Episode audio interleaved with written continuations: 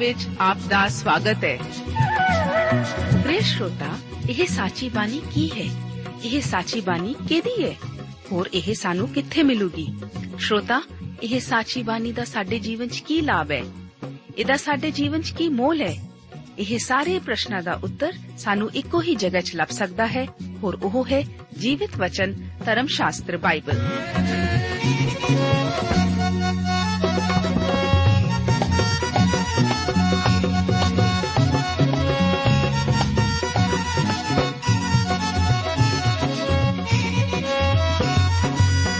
ਧਰਮ ਸ਼ਾਸਤਰ ਬਾਈਬਲ। ਉਹੀ ਜੀਵਿਤ ਵਚਨ ਦਾ ਅਸੀਂ ਇਸ ਕਾਰਜਕ੍ਰਮ ਵਿੱਚ ਅਧਿਐਨ ਕਰਾਂਗੇ।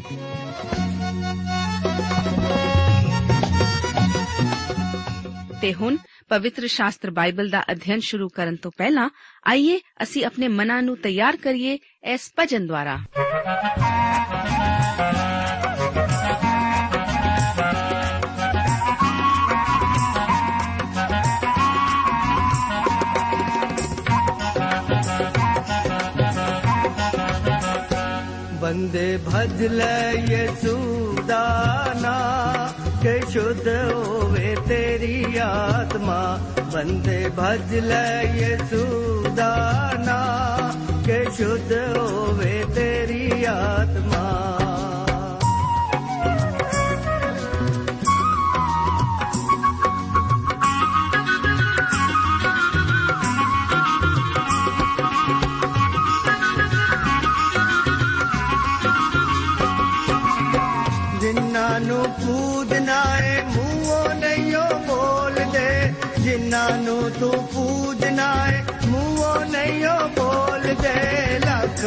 ਵਾਜਾ ਮਾਰ ਪਾਵੇ, ਅੱਖਾਂ ਵੀ ਨਹੀਂ ਖੋਲਦੇ, ਲੱਖ ਵਾਜਾ ਮਾਰ ਪਾਵੇ, ਅੱਖਾਂ ਵੀ ਨਹੀਂ ਖੋਲਦੇ।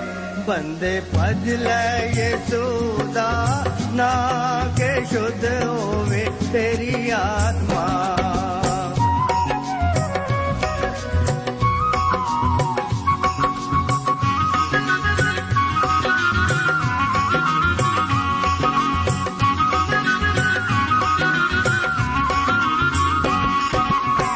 ਛੱਡ ਦੇ ਬੁਰਾਈ, ਉਹਦਾ ਨਾਮ ਪੱਜ ਸਜਣਾ ਛੱਡ ਦੇ ਬੁਰਾਈ, ਉਹਦਾ ਨਾਮ ਪੱਜ ਸਜਣਾ।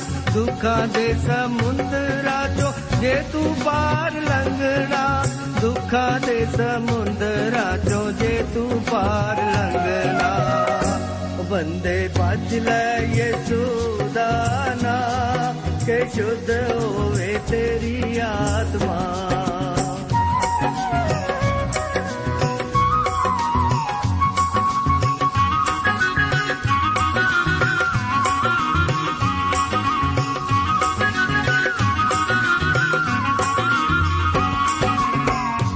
ਝੂਠਾ ਸੰਸਾਰ ਸਾਰਾ, ਝੂਠੀ ਉਹਦੀ ਸ਼ਾਨ ਏ। ਝੂਠਾ ਸੰਸਾਰ ਸਾਰਾ, ਝੂਠੀ ਉਹਦੀ ਸ਼ਾਨ ਏ। ਇੱਕ ਦਿਨ ਛੱਡ ਜਾਣਾ, ਜਿਹਦੇ ਉੱਤੇ ਮਾਨ ਏ। ਇੱਕ ਦਿਨ ਛੱਡ ਜਾਣਾ, ਜਿਹਦੇ ਉੱਤੇ ਮਾਨ ਉਹ ਬੰਦੇ ਭੱਜ ਲੈ ਯਿਸੂ ਦਾ ਨਾਮ, ਕਿ ਸ਼ੁੱਧ ਹੋਵੇ ਤੇਰੀ ਆਤਮਾ।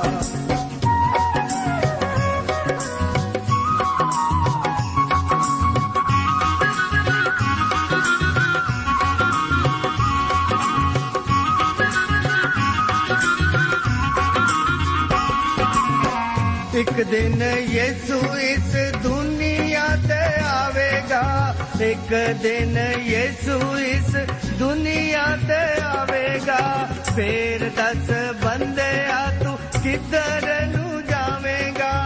ਫੇਰ ਦੱਸ ਬੰਦਿਆ, ਤੂੰ ਕਿੱਧਰ ਨੂੰ ਜਾਵੇਂਗਾ? ਫੇਰ ਦੱਸ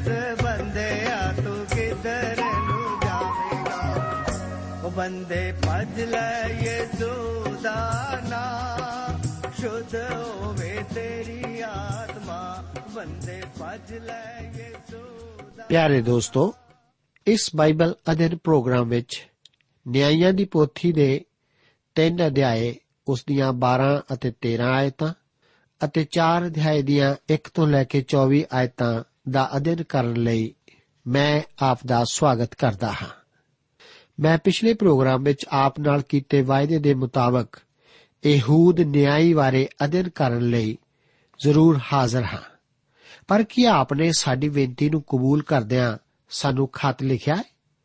ਜੇਕਰ ਇਸ ਪ੍ਰੋਗਰਾਮ ਦੁਆਰਾ ਆਪ ਨੂੰ ਮਿਲੀ ਅਸੀਸ ਨੂੰ ਸਾਂਝਾ ਕਰਨ ਲਈ ਆਪ ਨੇ ਅਜੇ ਸਾਨੂੰ ਖਤ ਨਹੀਂ ਲਿਖਿਆ, ਤਾਂ ਮੈਨੂੰ ਆਸ ਹੈ ਕਿ ਆਪ ਸਾਡੀ ਇਸ ਬੇਨਤੀ ਨੂੰ ਦੁਬਾਰਾ ਫਿਰ ਕਬੂਲ ਕਰਦੇ ਹੋਏ ਸਾਨੂੰ ਜ਼ਰੂਰ ਹੀ ਜਲਦੀ ਤੋਂ ਜਲਦੀ ਖਤ ਲਿਖੋਗੇ। ਆਪ ਦੇ ਹਰ ਇੱਕ ਸੁਝਾਅ ਨੂੰ ਵੀ ਕਬੂਲ ਕੀਤਾ ਜਾਵੇਗਾ। ਜੇਕਰ ਆਪ ਵੱਲੋਂ ਕੋਈ ਖਾਸ ਪ੍ਰਾਰਥਨਾ ਦਾ ਵਿਸ਼ਾ ਹੋਵੇ, ਤਦ ਉਹ ਸਾਨੂੰ ਜ਼ਰੂਰ ਲਿਖੋ, ਤਾਂ ਕਿ ਅਸੀਂ ਬੋਝ ਨਾਲ ਉਸ ਬਾਰੇ ਪ੍ਰਾਰਥਨਾ ਕਰ ਸਕੀਏ। ਆਓ ਸ਼ੁਰੂ ਕਰਦੇ ਹਾਂ ਤਿੰਨ ਅਧਿਆਏ ਉਸ ਦੀਆਂ 12 ਤੋਂ ਲੈ ਕੇ 23 ਆਇਤਾਂ ਦੇ ਬਚਨਾਂ ਨੂੰ ਪੜਨ ਨਾਲ। ਤਿੰਨ ਅਧਿਆਏ ਦੇ ਵਿੱਚ ਨਿਆਂਇਆਂ ਦੀ ਪੁਸਤਕ ਉਸ ਦੀ 12 ਆਇਤ ਦੇ ਵਚਨਾਂ ਵਿੱਚ ਲਿਖਿਆ ਹੈ। ਇਸرائیਲੀਆਂ ਨੇ ਫੇਰ ਯਹੋਵਾ ਦੇ ਅੱਗੇ ਬੁਰੀਾਈ ਕੀਤੀ। ਤਾਂ ਯਹੋਵਾ ਨੇ ਮੋਆਬ ਦੇ ਰਾਜਾ ਅਗਲੋਨ ਨੂੰ ਇਸਰਾਇਲ ਉੱਤੇ ਪ੍ਰਬਲ ਕੀਤਾ, ਇਸ ਲਈ ਜੋ ਉਹਨਾਂ ਨੇ ਯਹੋਵਾ ਦੀ ਨਿਗਾਹ ਵਿੱਚ ਬੁਰੀਾਈ ਕੀਤੀ ਸੀ। ਅਤੇ ਉਸ ਨੇ ਅਮੋਨੀਆਂ ਤੇ ਅਮਾਲੇਕੀਆਂ ਨੂੰ ਆਪਣੇ ਨਾਲ ਲੜਾਇਆ ਅਤੇ ਇਸਰਾਇਲ ਨੂੰ ਜਾ ਮਾਰਿਆ ਅਤੇ ਖਜੂਰਾਂ ਦਾ ਸ਼ਹਿਰ ਲੈ ਲਿਆ।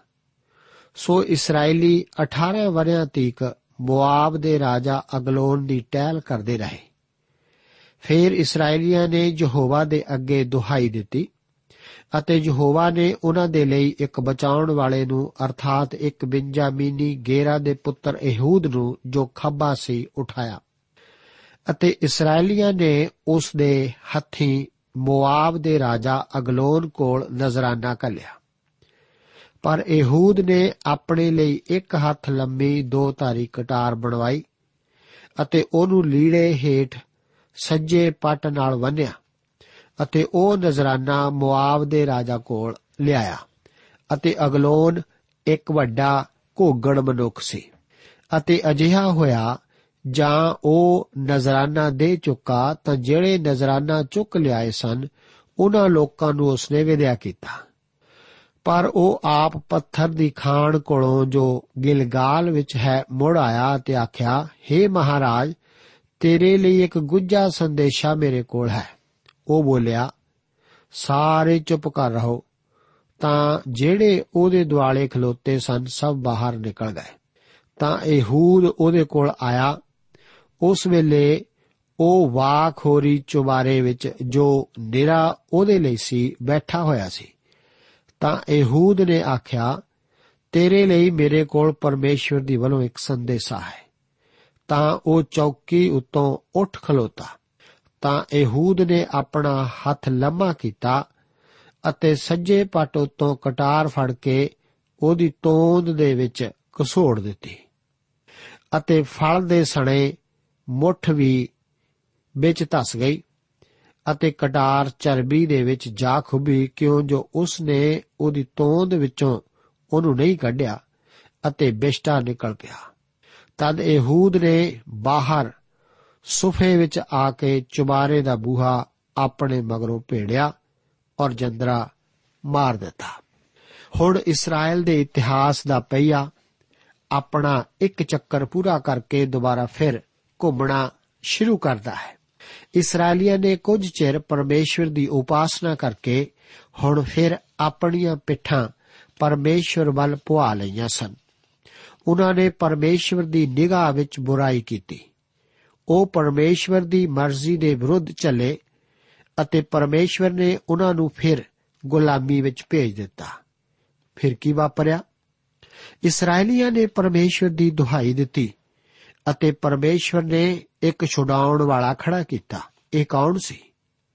ਉਹ ਬਿੰਜਾਮੀਨੀ ਗੇਰਾ ਦਾ ਪੁੱਤਰ ehud ਸੀ, ਜੋ ਕਿ ਖੱਬਾ ਸੀ। ਮੇਰੇ ਦੋਸਤ, ਉਹ ਤਾਂ ਆਪ ਵਾਸਤੇ ਠੀਕ ਹੀ ਹੈ। ਇੱਕੋ ਇੱਕ ਚੀਜ਼ ਜਿਸ ਕਰਕੇ ਇਹ ਵਿਅਕਤੀ ਆਪਣੇ ਕੰਮ ਲਈ ਅੱਗੇ ਵਧ ਸਕਿਆ ਸੀ, ਉਹ ਸਿਰਫ ਇਹੀ ਸੀ ਕਿ ਉਹ ਖੱਬਾ ਸੀ। ਇਹ ਤਾਂ ਇੱਕ ਬਹੁਤ ਹੀ ਜ਼ਾਲਮਾਨਾ ਘਟਨਾ ਵਾਪਰੀ ਸੀ। ਇਸ ਵਿੱਚ ਕੋਈ ਬਹਾਦਰੀ ਜਾਂ ਰੋਚਕ ਗੱਲ ਨਹੀਂ ਜਾਪਦੀ। ehud ਨਾਂ ਦਾ ਅਰਥ ਹੈ ਲਾਲ ਵਾਲ ਅਤੇ ਉਹ ਖੱਬਾ ਸੀ। ਉਸ ਨੇ ਇੱਕ ਦੋ ਧਾਰੀ ਕਟਾਰ ਬਣਾਈ ਅਤੇ ਇਸ ਨੂੰ ਆਪਣੇ ਵਸਤਰਾਂ ਥੱਲੇ ਛੁਪਾ ਲਿਆ ਸੀ। ਆਪ ਇਸ ਨੂੰ ਅੱਖੋਂ ਓਲਾ ਨਾ ਕਰੋ, ਉਹ ਖੱਬਾ ਸੀ ਅਤੇ ਆਪਣੀ ਕਟਾਰ ਨੂੰ ਹੱਥ ਪਾਉਣ ਲਈ ਉਹ ਸੱਜੇ ਪਾਸੇ ਹੱਥ ਲਿਜਾਏਗਾ। ਇਹਨਾਂ ਦਿਨਾਂ ਵਿੱਚ ਕਰੀਬ-ਕਰੀਬ ਹਰ ਕੋਈ ਸੱਜਾ ਸੀ ਅਤੇ ਉਸ ਕੋਲ ਕੋਈ ਹਥਿਆਰ ਹੋਣ ਦੀ ਤਲਾਸ਼ੀ ਲੈਂਦੇ ਵਕਤ ਖੱਬਾ ਪਾਸਾ ਹੀ ਤਲਾਸ਼ੀ ਲਿਆ ਜਾਵੇਗਾ। ਖੁਫੀਆ ਵਿਭਾਗ ਦੇ ਸਿਪਾਹੀਆਂ ਨੇ ਵੀ ਗਲਤ ਪਾਸਿਓਂ ਹੀ ਉਸ ਦੀ ਤਲਾਸ਼ੀ ਲਈ। ਉਹ ਲਗਾਨ ਜਾਂ ਤੋਹਫਾ ਭੇਟ ਕਰਨ ਲਈ ਰਾਜੇ ਇਗਲੋਨ ਕੋਲ ਆਇਆ। ਜੋ ਕਿ ਇੱਕ ਵੱਡਾ ਘੋਗੜ ਮਨੁੱਖ ਸੀ। ਫਿਰ ਉਹ ਕਹਿਣ ਲੱਗਾ ਕਿ ਉਸ ਕੋਲ ਰਾਜੇ ਲਈ ਇੱਕ ਗੁਪਤ ਸੰਦੇਸ਼ ਹੈ। ਇਸ ਕਰਕੇ ਰਾਜੇ ਨੇ ਹਰ ਇੱਕ ਨੂੰ ਬਾਹਰ ਕੱਢ ਦਿੱਤਾ।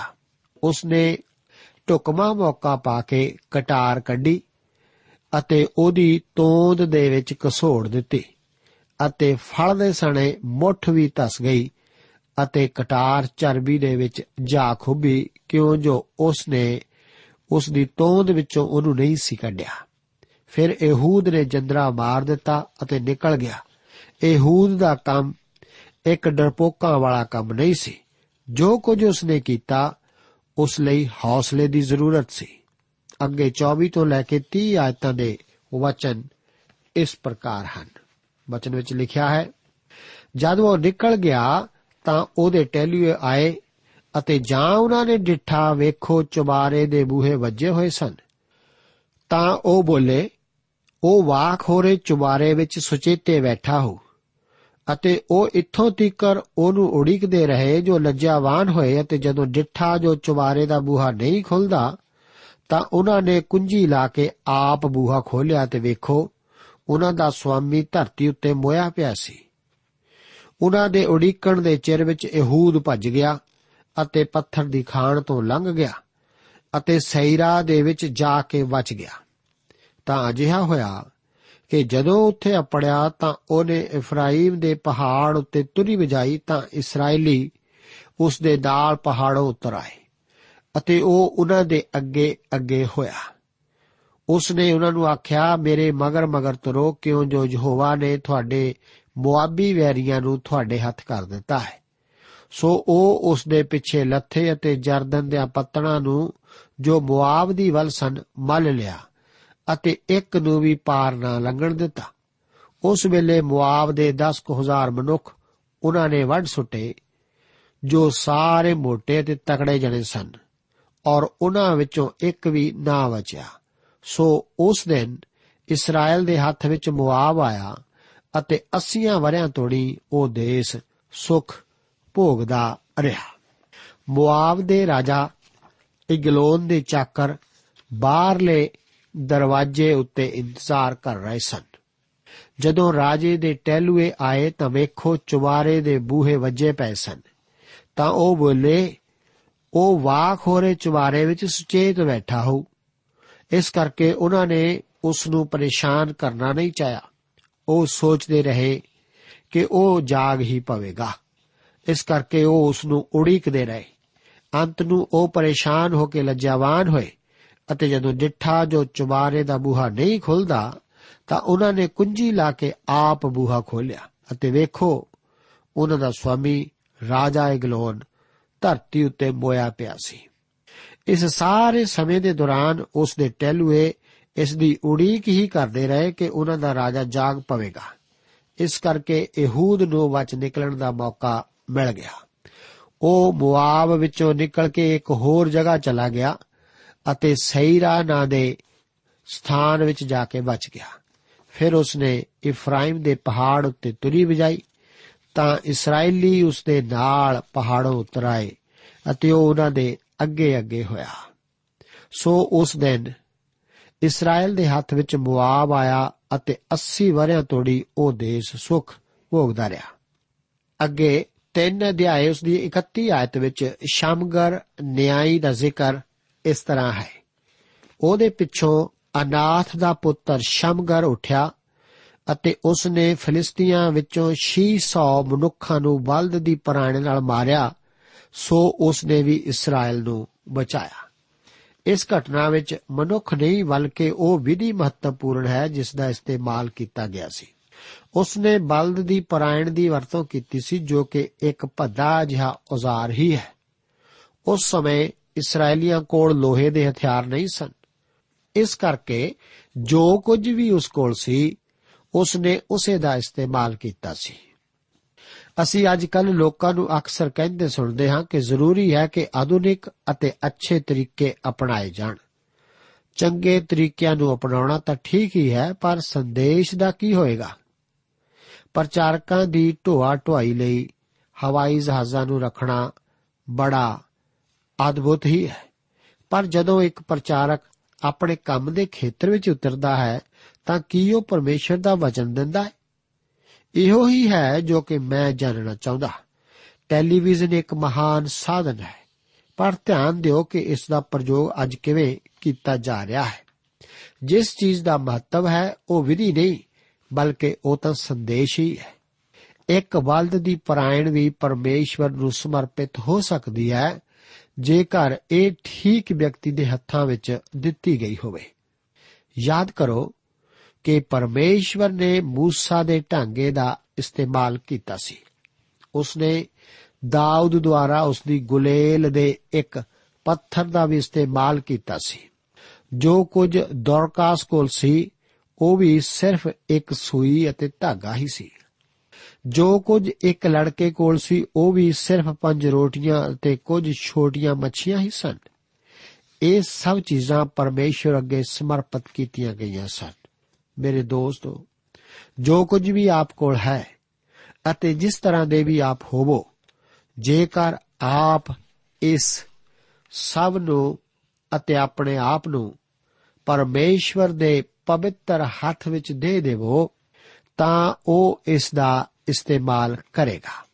ਇਸ ਅਧਿਆਏ ਵਿੱਚ ਇਹਨਾਂ ਤਿੰਨਾਂ ਮਨੁੱਖਾਂ ਵੱਲ ਧਿਆਨ ਦਿਓ, ਜਿਨ੍ਹਾਂ ਦਾ ਜ਼ਿਕਰ ਇੱਥੇ ਹੈ, ਜੋ ਕਿ ਪਰਮੇਸ਼ਰ ਨੇ ਨਿਆਂਇਆਂ ਵਜੋਂ ਖੜੇ ਕੀਤੇ ਸਨ, ਜਿਨ੍ਹਾਂ ਦੁਆਰਾ ਪਰਮੇਸ਼ਰ ਨੇ ਇਸرائیਲੀਆਂ ਨੂੰ ਛੁਡਾਇਆ ਸੀ। ਇਹ ਸਿਰਫ ਤਿੰਨ ਛੋਟੇ ਮਨੁੱਖ ਹੀ ਹਨ, ਜਿਨ੍ਹਾਂ ਦੇ ਨਾਲ ਪਰਮੇਸ਼ਰ ਨੇ ਆਪਣੇ ਆਪ ਨੂੰ ਜੋੜਿਆ ਸੀ। ਜੋ ਕੁਝ ਮੈਂ ਕੁਝ ਪਹਿਲੇ ਕਹਿੰਦਾ ਆਇਆ ਹਾਂ, ਉਹੀ ਫਿਰ ਕਹਿੰਦਾ ਹਾਂ ਕਿ ਵਿਸ਼ਵਾਸ ਨਾਲ ਪਰਮੇਸ਼ਵਰ ਨੂੰ ਸਮਰਪਿਤ ਇੱਕ ਵਿਅਕਤੀ ਕਦੇ ਵੀ ਇਕੱਲਾ ਨਹੀਂ ਹੁੰਦਾ, ਬਲਕਿ ਉਹੀ ਬਹੁਮਤ ਦਾ ਪ੍ਰਤੀਨਿਧੀ ਪਰਮੇਸ਼ਵਰ ਵੱਲੋਂ ਠਹਿਰਾਇਆ ਜਾਂਦਾ ਹੈ। ਆਓ ਅਸੀਂ ਹੁਣ ਨਿਆਂਇਆਂ ਦੀ ਪੋਥੀ ਦੇ 4 ਅਧਿਆਏ ਵਿੱਚ ਦਾਖਲ ਹੁੰਦੇ ਹਾਂ। ਇਸ ਅਧਿਆਏ ਦਾ ਮੁੱਖ ਵਿਸ਼ਾ ਤੀਸਰੀ ਵਾਰ ਇਸਰਾਇਲ ਦਾ ਆਪਣੇ ਵਿਸ਼ਵਾਸ ਤੋਂ ਫਿਰਨਾ ਅਤੇ ਪਰਮੇਸ਼ਵਰ ਦੁਆਰਾ ਦੇਬੋਰਾ ਅਤੇ ਬਾਰਾਕ ਦੁਆਰਾ ਇਸਰਾਇਲ ਨੂੰ ਸਤਾਉ ਤੋਂ ਛੁਡਾਉਣਾ ਹੈ। ਚਾਰ ਅਧਿਆਏ, ਉਸ ਦੀਆਂ 1 ਤੋਂ ਲੈ ਕੇ 9 ਆਇਤਾਂ ਦੇ ਵਚਨ ਇਸ ਪ੍ਰਕਾਰ ਹਨ। ਲਿਖਿਆ ਹੈ ਇਹੂਦ ਦੇ ਮਰਨ ਦੇ ਮਗਰੋਂ ਇਸਰਾਇਲ ਨੇ ਯਹੋਵਾ ਦੇ ਅੱਗੇ ਫੇਰ ਬੁਰੀਾਈ ਕੀਤੀ। ਸੋ ਯਹੋਵਾ ਨੇ ਉਹਨਾਂ ਨੂੰ ਕਨਾਨ ਦੇ ਰਾਜਾ ਜਾਬੀਨ ਦੇ ਹੱਥ ਵਿੱਚ ਵੇਚ ਦਿੱਤਾ, ਜੋ ਹਸੋਰ ਵਿੱਚ ਰਾਜ ਕਰਦਾ ਸੀ ਅਤੇ ਉਸ ਦੇ ਸੈਨਾਪਤੀ ਦਾ ਨਾਮ ਸੀਸਰਾ ਸੀ, ਜੋ ਓਪਰੀਆਂ ਕੌਮਾਂ ਦੇ ਹਰੋਸ਼ਤ ਵਿੱਚ ਵਸਦਾ ਸੀ। ਤਾਂ ਇਸرائیਲੀਆਂ ਨੇ ਯਹੋਵਾ ਦੇ ਅੱਗੇ ਦੁਹਾਈ ਦਿੱਤੀ, ਕਿਉਂ ਜੋ ਉਸ ਦੇ ਕੋਲ 900 ਰਥ ਲੋਹੇ ਦੇ ਸਨ ਅਤੇ ਉਸਨੇ 20 ਵਰੀਆਂ ਤੀਕ ਇਸرائیਲੀਆਂ ਨੂੰ ਡਾਢਾ ਦੁੱਖ ਦਿੱਤਾ। ਉਸ ਵੇਲੇ ਲਾਪੀਦੋਤ ਦੀ ਪਤਨੀ ਦਬੋਰਾ ਨਵੀਆ ਇਸرائیਲੀਆਂ ਦਾ ਨਿਆਂ ਕਰਦੀ ਹੁੰਦੀ ਸੀ। ਉਹ ਇਫਰਾਇਮ ਦੇ ਪਹਾੜ ਵਿੱਚ ਰਾਮਾ ਅਤੇ ਬੈਤਲ ਦੇ ਵਿਚਕਾਰ ਦਬੋਰਾ ਦੀ ਖਜੂਰ ਦੇ ਹੇਠ ਰਹਿੰਦੀ ਸੀ ਅਤੇ ਇਸرائیਲੀ ਉਸ ਦੇ ਕੋਲ ਨਿਆਂ ਦੇ ਲਈ ਆਉਂਦੇ ਸਨ।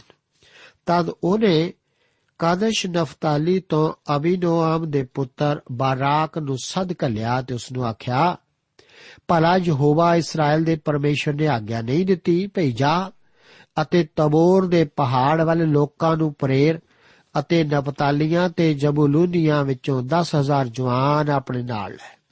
ਔਰ ਮੈਂ ਕਿਸ਼ੋਨ ਦੀ ਨਦੀ ਕੋਲ ਜਾਵੀਨ ਦੇ ਸੈਨਾਪਤੀ ਸੀਸਰਾ ਅਤੇ ਉਸ ਦੇ ਰੱਥਾਂ ਨੂੰ ਅਤੇ ਉਸ ਦੀ ਭੀੜ ਭਾੜ ਨੂੰ ਤੇਰੇ ਕੋਲ ਖਿੱਚ ਲਿਆਵਾਂਗਾ ਅਤੇ ਤੇਰੇ ਹੱਥਾਂ ਵਿੱਚ ਉਹਨੂੰ ਕਰ ਦਿਆਂਗਾ। ਬਾਰਾਕ ਨੇ ਉਹਨੂੰ ਆਖਿਆ, ਜੇ ਤੂੰ ਮੇਰੇ ਨਾਲ ਚੱਲੇਗੀ ਤਾਂ ਮੈਂ ਜਾਵਾਂਗਾ। ਪਰ ਜੇ ਤੂੰ ਮੇਰੇ ਨਾਲ ਨਾ ਚੱਲੇ ਤਾਂ ਮੈਂ ਵੀ ਨਹੀਂ ਜਾਵਾਂਗਾ। ਉਹ ਬੋਲੀ, ਜ਼ਰੂਰ ਮੈਂ ਤੇਰੇ ਨਾਲ ਤੁਰਾਂਗੀ, ਪਰ ਇਸ ਪੈਂਡੇ ਵਿੱਚ ਜੋ ਤੂੰ ਕਰਦਾ ਹੈ, ਤੇਰਾ ਆਦਰ ਭਾਉ ਕੁਝ ਨਾ ਹੋਵੇਗਾ। ਕਿਉਂ ਜੋ ਯਹੋਵਾ ਸੀਸਰਾ ਨੂੰ ਇੱਕ ਤੀਵੀ ਦੇ ਹੱਥ ਵਿੱਚ ਦੇਵੇਗਾ, ਸੋ ਦਬੋਰਾ ਉੱਠੀ ਔਰ ਬਰਾਕ ਦੇ ਨਾਲ ਕੇਦੇਸ਼ ਨੂੰ ਗਈ। ਇਹੂਦ ਦੀ ਮੌਤ ਤੋਂ ਬਾਅਦ ਇਸرائیਲੀ ਫਿਰ ਬੁੱਤ ਪ੍ਰਸਤੀ ਵਿੱਚ ਚਲੇ ਗਏ, ਜਿਸ ਕਰਕੇ ਸਤਾਉ ਦਾ ਇੱਕ ਨਵਾਂ ਦੌਰ ਸ਼ੁਰੂ ਹੋ ਗਿਆ ਸੀ। ਹੁਣ ਪਰਮੇਸ਼ਵਰ ਨੇ ਇਸرائیਲੀਆਂ ਨੂੰ ਕਨਾਨ ਦੇ ਰਾਜਾ ਜ਼ਮੀਨ ਦੇ ਹੱਥ ਕਰ ਦਿੱਤਾ। ਉਸ ਦੀ ਸੈਨਾ ਦੇ ਕਪਤਾਨ ਸਿਸਰਾ ਕੋਲ 900 ਲੋਹੇ ਦੇ ਰਥ ਸਨ, ਜਿਨ੍ਹਾਂ ਰਥਾਂ ਨੇ ਇਸرائیਲੀਆਂ ਵਿੱਚ ਦਹਿਸ਼ਤ ਫੈਲਾ ਦਿੱਤੀ ਸੀ, ਕਿਉਂਕਿ ਇਹਨਾਂ ਕੋਲ ਇਹੋ ਜਿਹੇ ਕੋਈ ਹਥਿਆਰ ਨਹੀਂ ਸਨ। 20 ਸਾਲਾਂ ਤੱਕ ਜਵੀਨ ਰਾਜਾ ਇਸرائیਲੀਆਂ ਨੂੰ ਸਤਾਉਂਦਾ ਤੇ ਦੁੱਖ ਦਿੰਦਾ ਰਿਹਾ ਸੀ। ਹੁਣ ਅਸੀਂ ਇੱਕ ਇਸرائیਲੀ ਮਾਂ ਬਾਰੇ ਪੜ੍ਹਦੇ ਹਾਂ ਜਿਸ ਦਾ ਨਾਮ ਦੇਬੋਰਾ ਸੀ, ਜੋ ਕਿ ਇੱਕ ਨਿਆਈ ਅਤੇ ਨਵੀ ਦੋਹਾਂ ਵਜੋਂ ਬਿਆਨ ਕੀਤੀ ਗਈ ਹੈ। ਸਾਨੂੰ ਦੱਸਿਆ ਗਿਆ ਹੈ ਕਿ ਉਹ ਲਪੀ ਦੋਥ ਦੀ ਪਤਨੀ ਸੀ। ਪਰ ਮੈਂ ਇਸ ਨੂੰ ਉਲਟਾ ਕੇ ਕਹਿਣਾ ਚਾਹਾਂਗਾ ਕਿ ਲਫੀ ਦੋਥ ਦੇਬੋਰਾ ਦਾ ਪਤੀ ਸੀ। ਉਹ ਤਾਂ ਮਹਿਜ ਔਰਤ ਹੀ ਸੀ। ਉਸ ਨੂੰ ਇਸਰਾਇਲ ਦਾ ਨਿਆਂ ਕਰਨ ਲਈ ਪਰਮੇਸ਼ਵਰ ਨੇ ਖੜਾ ਕੀਤਾ ਸੀ ਅਤੇ ਉਸ ਨੇ ਸੈਨਾਪਤੀ ਨੂੰ ਮਗਨ ਹੋਣ ਲਈ ਕਿਹਾ। ਉਹ ਆਪਣੇ ਕੰਮ ਨੂੰ ਨਹੀਂ ਸੀ ਕਰ ਰਿਹਾ। ਉਸ ਨੂੰ ਚਾਹੀਦਾ ਸੀ ਕਿ ਉਹ ਆਪਣੇ ਵੈਰੀਆਂ ਦੇ ਵਿਰੁੱਧ ਉੱਠਦਾ ਤਾਂ ਕਿ ਇਸਰਾਇਲ ਨੂੰ ਗੁਲਾਮੀ ਵਿੱਚੋਂ ਕੱਢਿਆ ਜਾਵੇ। ਜੇਕਰ ਕਦੇ ਕੋਈ ਸੈਨਾਪਤੀ ਜਨਾਹਲਾ ਹੋਇਆ ਹੈ, ਤਾਂ ਇਹ ਬਾਰਾਕ ਹੀ ਸੀ। ਉਸ ਨੂੰ ਇੱਕ ਸੈਨਾਪਤੀ ਹੁੰਦੇ ਹੋਏ ਚਾਹੀਦਾ ਸੀ ਕਿ ਉਹ ਖੁਦ ਠੀਕ ਯੁੱਧ ਦੇ ਵਿਚਕਾਰ ਜਾਂਦਾ। ਪਰ ਉਹ ਤਾਂ ਆਪਣੇ ਆਪ ਨੂੰ ਇੱਕ ਔਰਤ ਦੇ ਪੱਲੂ ਪਿੱਛੇ ਛੁਪਾਈ ਬੈਠਾ ਹੈ। ਦੇਬੋਰਾ, ਆਮੋਨੀ ਅਬਿਨੋਵਮ ਤੇ ਪੁੱਤਰ ਬਾਰਾਕ ਨੂੰ ਸੱਦ ਕੇ ਆਖਦੀ ਹੈ ਕਿ ਭਲਾ ਯਹੋਵਾ ਇਸਰਾਇਲ ਦੇ ਪਰਮੇਸ਼ਵਰ ਨੇ ਆਗਿਆ ਨਹੀਂ ਦਿੱਤੀ। ਭਈ ਜਾ ਅਤੇ ਤਵੋਰ ਦੇ ਪਹਾੜ ਵੱਲ ਲੋਕਾਂ ਨੂੰ ਪ੍ਰੇਰ ਅਤੇ ਨਫਤਾਲੀਆਂ ਅਤੇ ਜ਼ਬਲੂਨੀਆਂ ਵਿੱਚੋਂ 10000 ਜਵਾਨ ਆਪਣੇ ਨਾਲ ਲੈ, ਪਰ ਬਰਾਕ ਯੁੱਧ ਵਿੱਚ ਨਹੀਂ ਜਾਵੇਗਾ।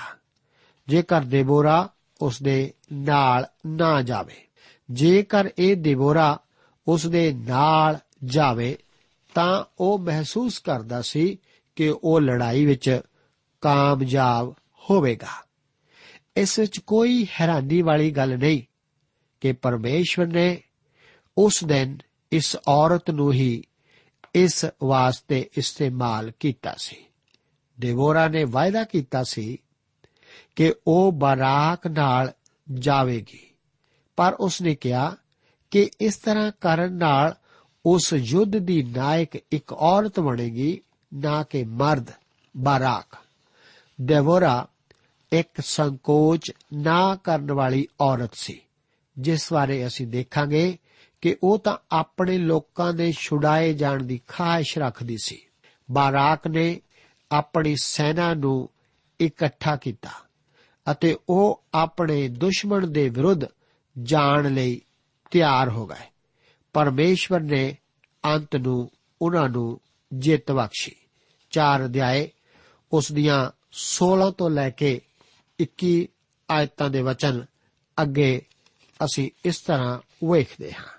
ਵਚਨ ਵਿੱਚ ਲਿਖਿਆ ਹੈ, ਅਤੇ ਬਾਰਾਕ ਨੇ ਫੌਜ ਅਤੇ ਰੱਥਾਂ ਦਾ ਪਿੱਛਾ ਓਪਰੀਆਂ ਕੌਮਾਂ ਦੇ ਹਰੋਸ਼ਤ ਤੋੜੀ ਕੀਤਾ ਅਤੇ ਸੀਸਰਾ ਦੀ ਸਾਰੀ ਫੌਜ ਤਲਵਾਰ ਨਾਲ ਐਉਂ ਵੱਡੀ ਕਿ ਇੱਕ ਵੀ ਨਾ ਬਚਿਆ, ਅਤੇ ਸੀਸਰਾ ਪੈਦਲ ਭੱਜ ਕੇ ਹਵਰ ਕੇਨੀ ਦੀ ਵੋਟੀ ਜਾਇਲ ਦੇ ਤੰਬੂ ਵੱਲ ਗਿਆ ਕਿਉਂ ਜੋ ਹਸੋਰ ਦੇ ਰਾਜਾ ਜਾਵੀਨ ਅਤੇ ਹਵਰ ਕੇਨੀ ਦੇ ਟੱਬਰ ਵਿੱਚ ਮੇਲ ਸੀ।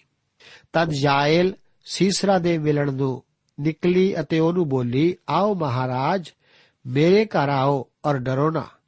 ਜਦ ਉਹ ਤੰਬੂ ਵਿੱਚ ਉਸਦੇ ਕੋਲ ਗਿਆ, ਤਾਂ ਉਸਨੇ ਭੂਰੇ ਨਾਲ ਉਹਨੂੰ ਢੱਕ ਲਿਆ। ਤਾਂ ਉਸਨੇ ਉਸ ਨੂੰ ਆਖਿਆ, ਮੈਨੂੰ ਥੋੜਾ ਜਿਹਾ ਪਾਣੀ ਪਿਵਾ ਲੈ। ਕਿਉਂ ਜੋ ਮੈਨੂੰ ਤੇ ਲੱਗੀ ਹੈ? ਸੋ ਉਸਨੇ ਇੱਕ ਦੁੱਧ ਦੀ ਕਾੜਨੀ ਖੋਲ ਕੇ ਪਿਆਈ ਔਰ ਉਹਨੂੰ ਢੱਕ ਦਿੱਤਾ। ਫਿਰ ਉਹਨੇ ਉਸ ਨੂੰ ਆਖਿਆ, ਤੰਬੂ ਦੇ ਬੂਹੇ ਕੋਲ ਖਲੋ ਜਾ ਅਤੇ ਅਜਿਹਾ ਹੋਵੇ ਕਿ ਜਾਂ ਕੋਈ ਆਵੇ ਔਰ ਤੇਥੋਂ ਪੁੱਛੇ ਕਿ ਇੱਥੇ ਕੋਈ ਮਨੁੱਖ ਹੈ?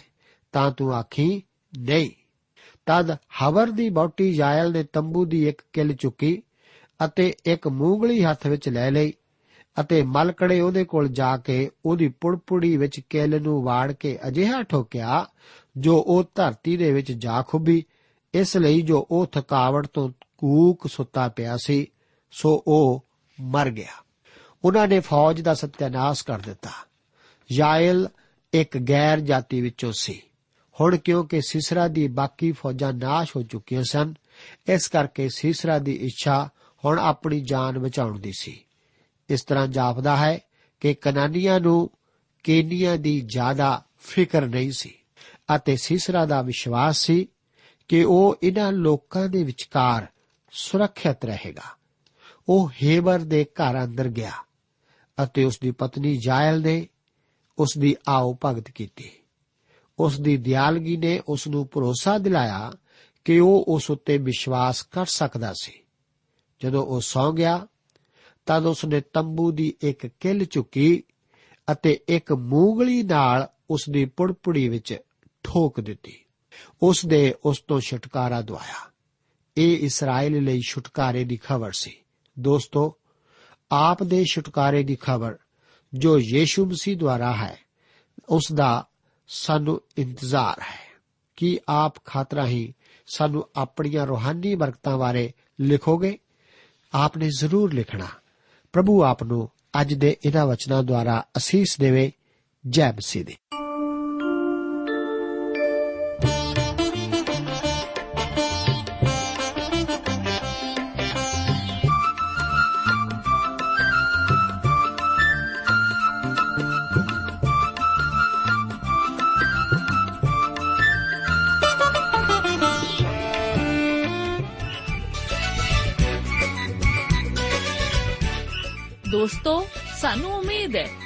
ਕਾਰਜਕ੍ਰਮ ਤੁਹਾਨੂੰ ਪਸੰਦ ਆਇਆ ਹੋਵੇਗਾ ਤੇ ਇਹ ਕਾਰਜਕ੍ਰਮ ਸੁਣ ਕੇ ਤੁਹਾਨੂੰ ਬਰਕਤਾਂ ਮਿਲੀਆਂ ਹੋਣਗੀਆਂ ਜੇ ਤੁਸੀਂ ਇਹ ਕਾਰਜਕ੍ਰਮ ਦੇ ਬਾਰੇ ਕੁਝ ਪੁੱਛਣਾ ਚਾਹੁੰਦੇ ਹੋ ਤੇ ਸਾਨੂੰ ਇਸ ਪਤੇ ਤੇ ਲਿਖੋ program Sachi Bani post box number 1715 sector 36 Chandigarh 160036 ਪਤਾ ਇੱਕ ਵਾਰ ਫੇਰ ਸੁਣ ਲਓ program Sachi Bani post box number 1715 sector 36 Chandigarh 160036 ਸਾਡਾ ਈਮੇਲ ਪਤਾ ਹੈ punjabi.ttb@twr.in ਪਤਾ ਇੱਕ ਵਾਰ ਫੇਰ ਸੁਣ ਲਓ punjabi.ttb@twr.in ਹੁਣ ਸਾਡੇ ਪ੍ਰੋਗਰਾਮ ਦਾ ਸਮੇਂ ਸਮਾਪਤ ਹੁੰਦਾ ਹੈ